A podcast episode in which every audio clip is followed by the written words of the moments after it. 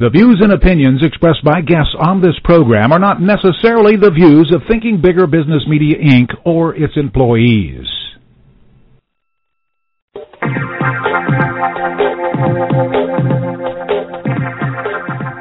Welcome to Smart Companies Thinking Bigger Radio. Get the inside scoop on how America's most successful business owners transformed their entrepreneurial vision into reality and listen in as some of the top business minds in the country serve up practical advice, tips, and insights for growing your business. Now, here's your host, Kelly Scanlon.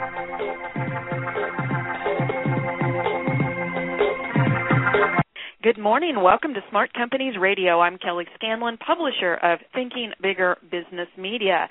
And you know, it is football season, and we have a guest who's going to show you how to tie football into selling. His name is Jeff Beals. He's the award winning author of Self Marketing Power Branding Yourself as a Business of One, and his recently released book called Selling Saturdays Blue Chip Sales Tips from College Football. His uniquely diverse career has made him an industry leader and sought after speaker on marketing, branding, and sales topics. He's a professional speaker, as I said, and he delivers keynote speeches and workshops to diverse audiences worldwide. He's a member of the National Speakers Association and sits on the board of directors for the Kansas City chapter of the National Speakers Association. He's also the co-host of an award-winning radio talk show on 1110 KFAB, a Fox News affiliate, and in 2009 he served as host of a weekly television show on an NBC affiliate. He's also a frequent media guest, quoted and interviewed extensively by major national media, and we're very, very excited to have Jeff on the show today to share his insights with all of you business owners on selling techniques from the uh, point of view of a college football coach. Welcome to the show today. Thanks, Kelly. I am glad to be here, and I appreciate you having me on the program. Oh, absolutely. Just very happy to have you here, Jeff. Now let's talk about your new book. It's fresh yeah. off of the presses, and again, I keep talking about how you relate this to college football. Mm-hmm. How how did you come up with that idea, and why college football? Why is that an appropriate metaphor? Well, you know, it's kind of a it's kind of a unique angle, and that's for sure. But mm. if you think about it, there's a long heritage of using sports for success in business, or uh, but a lot of times it's geared towards management or leadership or what have you.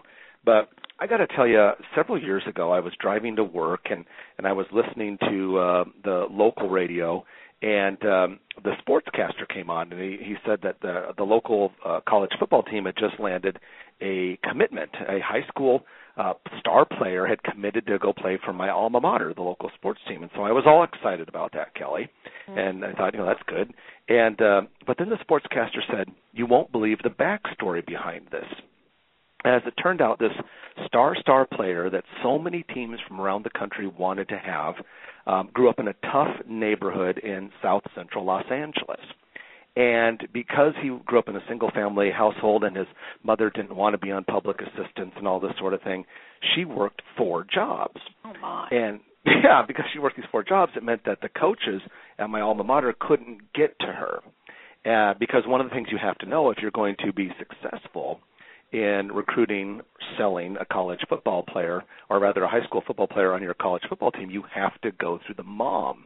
I mean, ah. you Mm-hmm. You remember uh, former coach Barry Switzer of Oklahoma, don't you, mm-hmm. Kelly? I absolutely do. Yes. Yeah, he was a character, and, and he told me that uh, mamas pack the suitcases, uh, so you don't get the boy without the mom. And so, yeah. the coaches of my alma mater were kind of stymied because they couldn't get to her mo- his mom. Well, as it turned out, uh, one of her four jobs was as a city bus driver in Los Angeles.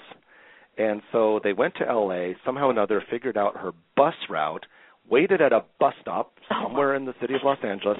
When she pulled up, they entered the bus, they introduced themselves, sat in the front row, and essentially sold her uh, on my alma mater for three or four hours as she drove around the city. Good. And yeah, my first thought was, what a thought. Yeah, that is one. But they wanted it. They wanted it badly enough. To where there's a will, there's a way. Oh yeah, absolutely. And and so so as I'm sitting there thinking, I'm so proud of the coaches of my favorite team. Um, I then started to get this different feeling, and the different feeling was guilt, because I started thinking to myself, would would I be willing to go to that much trouble for my job for just one client? Would I go to LA and ride around a bus on four hours trying to sell the bus driver on the services I provide? And Kelly? The answer was maybe, maybe not. yes, I I think that's probably what a lot of our listeners would be saying too. Yeah, yeah, because it seems like a lot to do, and and so then it then it kind of occurred to me, what if we all not only worked as hard as these coaches do, uh, but what if we sold and marketed our businesses the way they do and as intently as they do?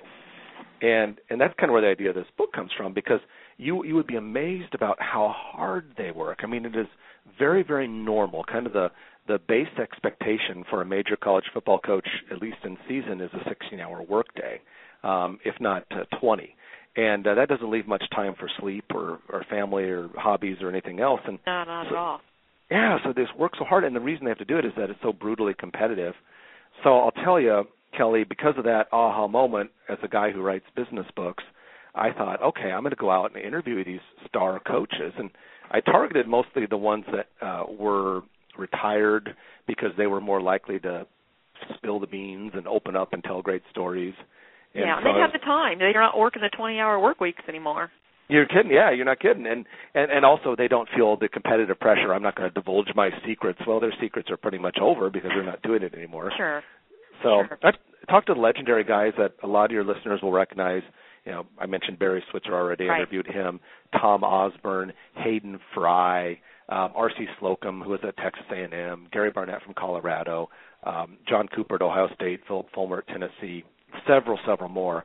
And um, these guys were very forthcoming, and they loved sharing their stories. And then my job as the author was to take all those stories and fit them in where they fit in during the sales process, from right. strategy and branding all the way through sales presentations to closing deals. Let's talk about some of those. What did you find? I'm sure you found some common strains among all of them, Mm-hmm. but what were some of the unique uh, pieces of insight that you were able to uh, that they divulged to you during your, the course of your interviews? You know, in the way that they sell their product. What Mhm. the football coaches in particular? Uh, what You know, it's you inter- find out it's- there? It's interesting, Kelly. It all comes down to two basic things. One is value, uh, and that the salesperson has to determine what the prospect values and never ever assume. Uh, and I can explain that a little bit later in, in a moment. But, but but determining what it is they value and realizing that the coach never determines value, only the prospect determines value. Right. The other thing that really kept coming through from coach after coach and, and through all these stories was that you have to develop trusting relationships very quickly that are still very legitimately trusting relationships. And and what I mean by that is that uh, uh, these guys are under uh, incredible competitive pressure. You have 120 Division One football teams. Mhm. Each one can take 25 athletes at the most each year. Yet there are only about a couple hundred athletes that are considered the true difference makers that everybody wants. And so, if you do the math, it means the the the great prospects are very scarce. Yeah. And so they have to. I called it climbing the relationship depth chart uh, because of the football term depth chart. Sure. And you're right, you you start in at rapport. Uh, you first thing, all you want to do is build rapport. But once you have that, the only thing you care about is establishing a relationship. And then once the relationship there is, then you can focus on trust. And when trust is present, everything is possible. And then and only then do you try to get the deal signed, call the question, get the order. And Well, those are the two big things. Yeah. Well, and you know, when you apply that to the typical sales process, those steps that you just described are hard enough to do. But when you Mhm. talk about a football coach trying to bring on a recruit, it has to be all that much harder because they're probably thinking, okay, these people want me, they're going to tell me anything, and so there's so Mhm. much skepticism and and watching your back that's probably going on because you, you it, they know that you know that you're re- they're really trying to woo you hard, and so to get to that level where there's the rapport, the relationship, and the trust, you know, there I just would think there's so much cynicism and, and skepticism on mm-hmm. the part of the prospect. And you really, really like me, or you know, value me. I just think it would be that much tougher for them. But obviously, for for our sales people out there, i.e., our business owners, because all business owners are salespeople, whether they like it or not. Uh, Mhm. they they find the same things because you know there's there's um you're certain major big fish that you're trying to to court uh, and they probably are very much aware of it so that that value proposition is is extremely important uh, let's talk about you mentioned the numbers. You, you did a little bit of the numbers there. There's so many uh, potential prospects out there for for a football player, and you think of all the high school players out there, and you said that there's maybe 200 that are really the game changers. Mm-hmm. And I would imagine that for business people too, that you know you look out there and there's a store or a business on every corner, and you know plenty of the places in between the corners, and you think, oh, lots lots of people, but maybe not so fast. Mm-hmm. Maybe those aren't the game changer prospects that you should be calling on. So talk to us a little bit about the relationship there between the football analogy and the the business analogy. Well, yeah, when, when you're talking about a star client or what you know some industries call the big elephant client, and, mm-hmm. and certainly if you're one of the 200 best high school football players in America, you're a big elephant client in that particular industry. Uh, when, when you're selling to those types of people, one of the things that you have to do uh, is you have to make them feel extremely special. Each prospect has to feel extremely special, like they're the only person that matters, because everyone is treating them that way. But the the challenge for you is there a way that you can make them feel special that is special from the other ways everyone is making them feel special. And I'll give you a one little story from the book that I think you'll get a kick out of. Um, this one goes back to the early 1970s, mid 1970s, and that's when uh, Billy Sims was a high school running back in a small town in Texas. And Barry Switzer, who was the head coach of Oklahoma at the time, was one of the many guys who was trying to recruit this Billy Sims kid and he was going really close head to head with the University of Texas. It was real quite a battle. And and Coach Switzer would do everything he possibly could. In fact, he flew in a private jet um, to Billy Sims' house in Texas uh, as often as he could throughout uh, the season each week, and would see all his high school games and hang out with the family and do the family's dishes and I mean doing everything he could possibly do. But he was still in a tough battle for this kid. Well, there, there was one thing that coaches did back then and have done for years and years. That is, anytime you were uh, before a game, uh, whether you were at home in your office or in your hotel room, if it was a road game, you would have your list of your you know top prospects that you were recruiting, and you would call them and you would say something like, "Hey Kelly, this is Coach Switzer. I'm here in South Bend, Indiana, getting ready to play Notre Dame. But you know what, Kelly? All I'm doing is thinking about you and how much I wish you were on my team right now." and and of course, Coach Switzer did that because you make these kids feel good. But the problem was the players see right through it. Because if you're a guy like Billy Sims, you were getting that same call from the guy at Texas, and probably the guy at Missouri and KU too, and everyone uh-huh. else. And, and so, so he wanted to find a way to make it special. Switzer did. So as it turned out, they were playing the University of Colorado back in 1974, and it was out in Boulder, and uh, Oklahoma was winning 28 to nothing at halftime. And so Switzer felt he was a pretty cocky guy, if you remember, but he felt pretty comfortable, and so he was kind of relaxed going to the locker room. But he goes into the locker room and he sees a payphone on the wall, and this was before the era of cell phones, of course. Uh-huh. So he he gets the necessary change. He calls the Conoco gas station in rural Texas, where he knew this Billy Sims high school football star had his weekend job. He gets on the phone. The manager answers. He goes, "This is Coach. Get Billy on the phone." So Billy comes on the phone and says, Coach, you're supposed to be at the game. So Switzer says, Yeah, are you listening on the radio? He goes, Yeah. He goes, Well, then you know it's halftime, and I'm calling you right now. And so he purposely called and talked to Billy Sims for the entire period of the halftime. Wow. Because he wanted him to know that he wasn't calling anyone else. In fact, it got to the point where the referee uh, goes into the locker room and shouts at Switzer, says, Coach, you better get your team on the field or you're going to forfeit this game. And so Switzer yells in the phone and goes, "You just heard the ref. I got to go finish this butt whipping. But next time we come out here, you're going to be on my team and you're going to be." Oh man. Could you imagine doing something like that for a prospective client and showing them how much you value them and how powerful yeah. that would be? Yeah, that it, it, absolutely going and, and it that is a real differentiator. Uh, something mm-hmm. something that you just wouldn't expect most people to do, and there are many other examples I know in your book like that. You mentioned something though when you were telling that story, and you, you mentioned listening. Mm-hmm. Why is listening so important? I mean, we hear all the time that it's important to listen, and uh, that I don't know. It's almost it's almost overused. You have to be a good listener, but you say that you put a different spin on it. Tell us why you think listening is so important.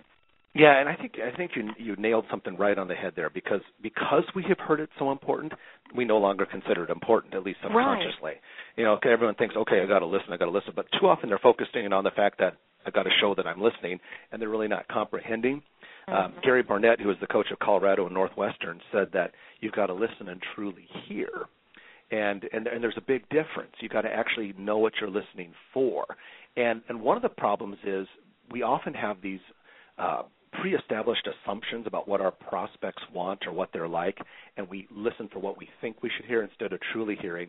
And I'll give you one example. Uh, when Tom Osborne coached at Nebraska uh, back in the early 90s, they were recruiting a star athlete from New Orleans by the name of Marshall Faulk. And uh, this was a great, great kid, great athlete. Everyone in the world wanted him. Uh, and Nebraska had an assistant coach named Jack Pierce who who worked with this Marshall Faulk and really built a strong relationship. Felt that he was climbing up that relationship depth chart that I talk about. Well, eventually came time for Coach Osborne as the head coach to make his one allowed visit. He goes down to New Orleans. It goes great. Everything worked out well. Uh, he leaves the house. The assistant coach leaves the house. They think they pretty much have him. Mm-hmm. Well, National Signing Day comes. That's the day where these kids can officially designate where they're going to school and playing football. Right. And on that day, he goes to San Diego State, which nice weather, but not a great place for a great exactly. football player.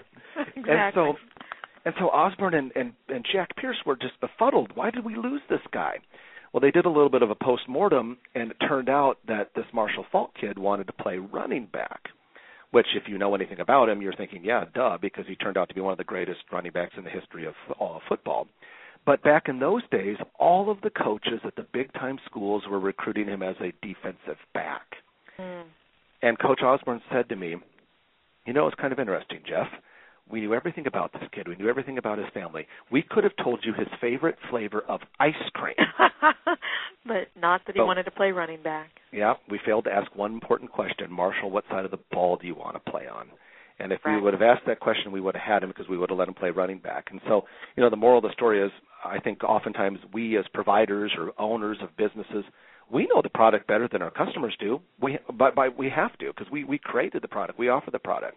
But there's a danger when you know so much, like the way Coach Osborne knew so much about football, sometimes you can fall in the assumption trap and you think you're listening, but you might be assuming.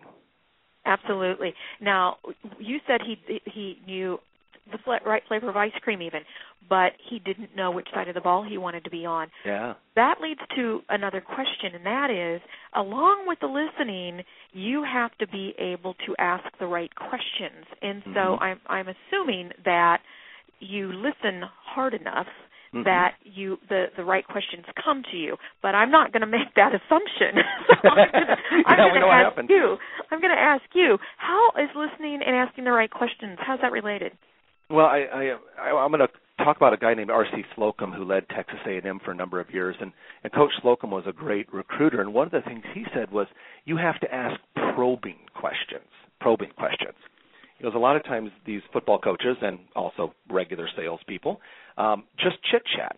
For instance, coaches every Sunday night, uh, it's a tradition that you call your top prospects, and and he said a lot of times, you know, coaches would get on the phone Sunday night and they'd say, "Hey, how was your game this weekend? Great. How many touchdowns did you score? How's your girlfriend? How's your mom and dad, et cetera, et cetera," and never really get beyond that.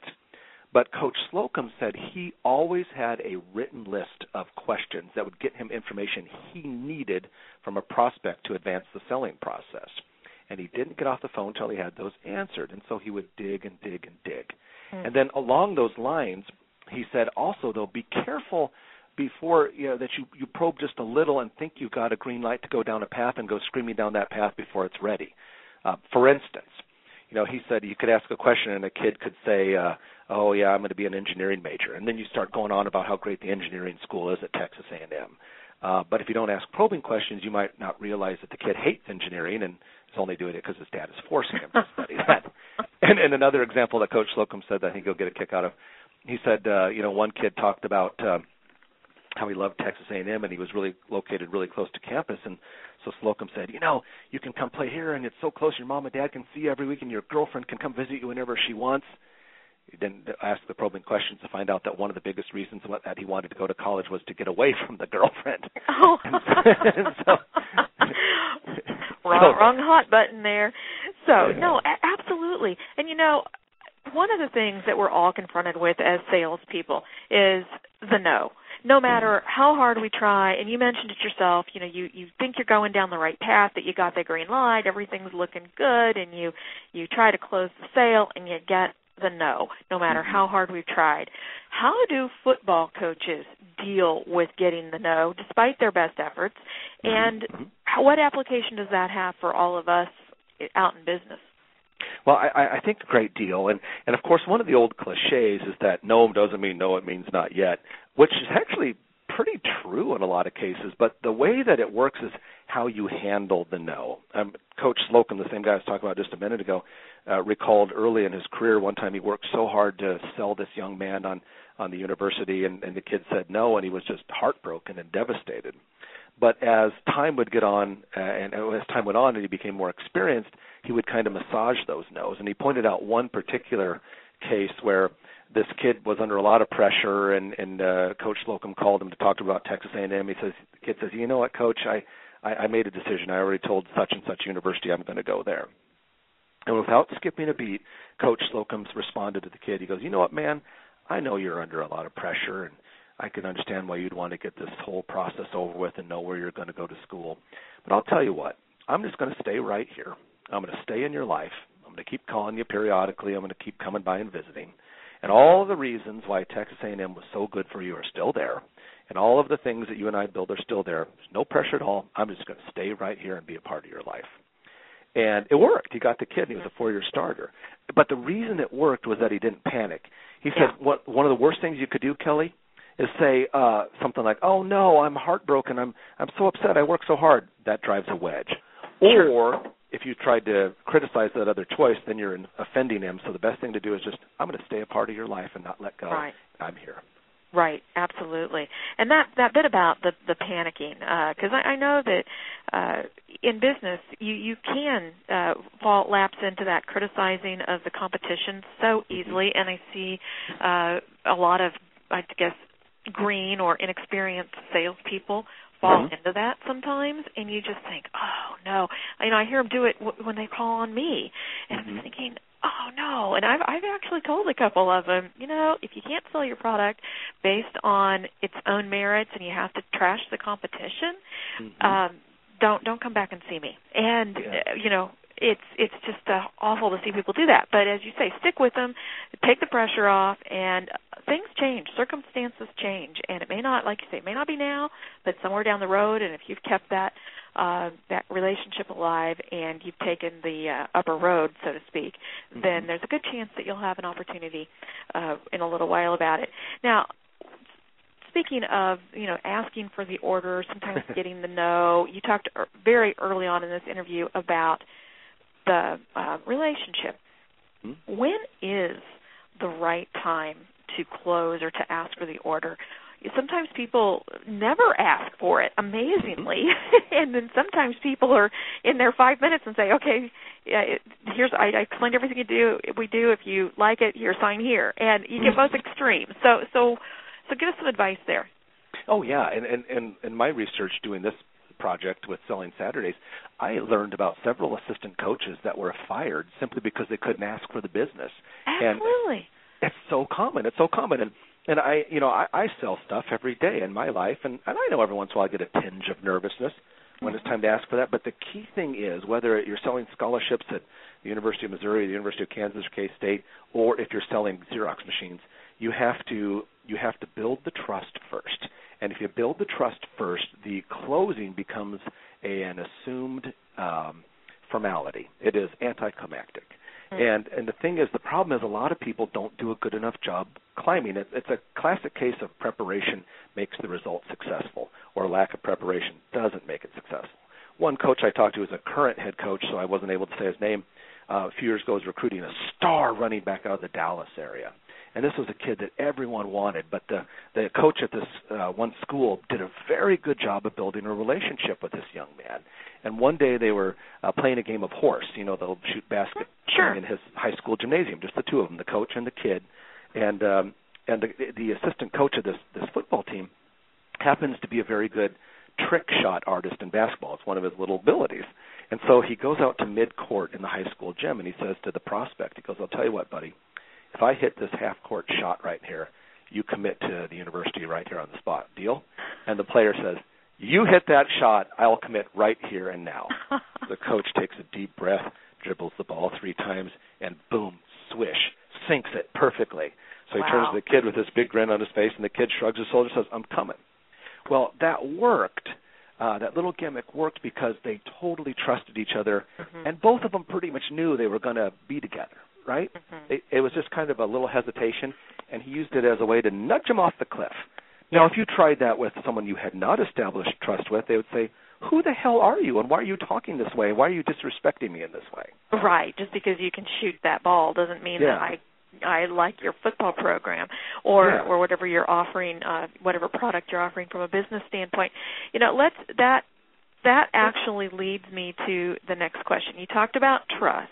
Mhm. so very important for closing the order, then it becomes anticlimactic.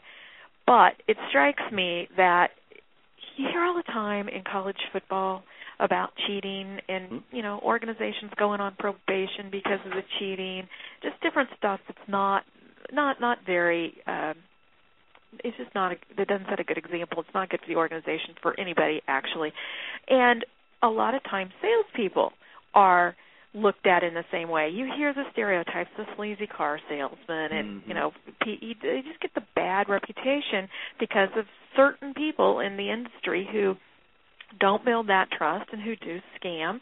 And so, talk to us a little bit about uh, the role that character plays these days in the selling process.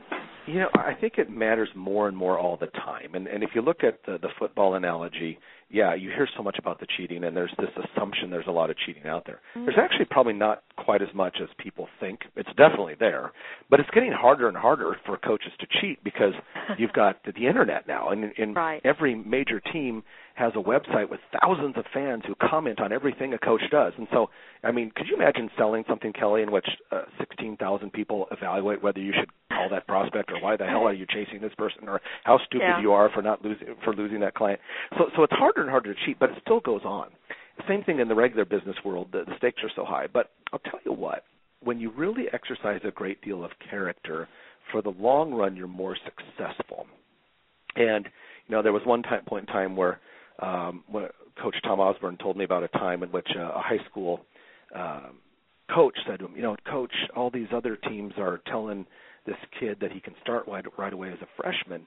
I would like him to go to your school. Why don't you just tell him that he can start as a freshman? You'll get him, and then then you don't have to worry about it." And Coach Osborne said, "You know, I, I, I'd love to have him, but I can't say that because I can't live up to that promise because I've got other players who might beat him out." And you know, of course, he stuck around for 25 years and won all these championships. And um, Coach Slocum told me about a time in which he he went to a very very poor household to recruit this player.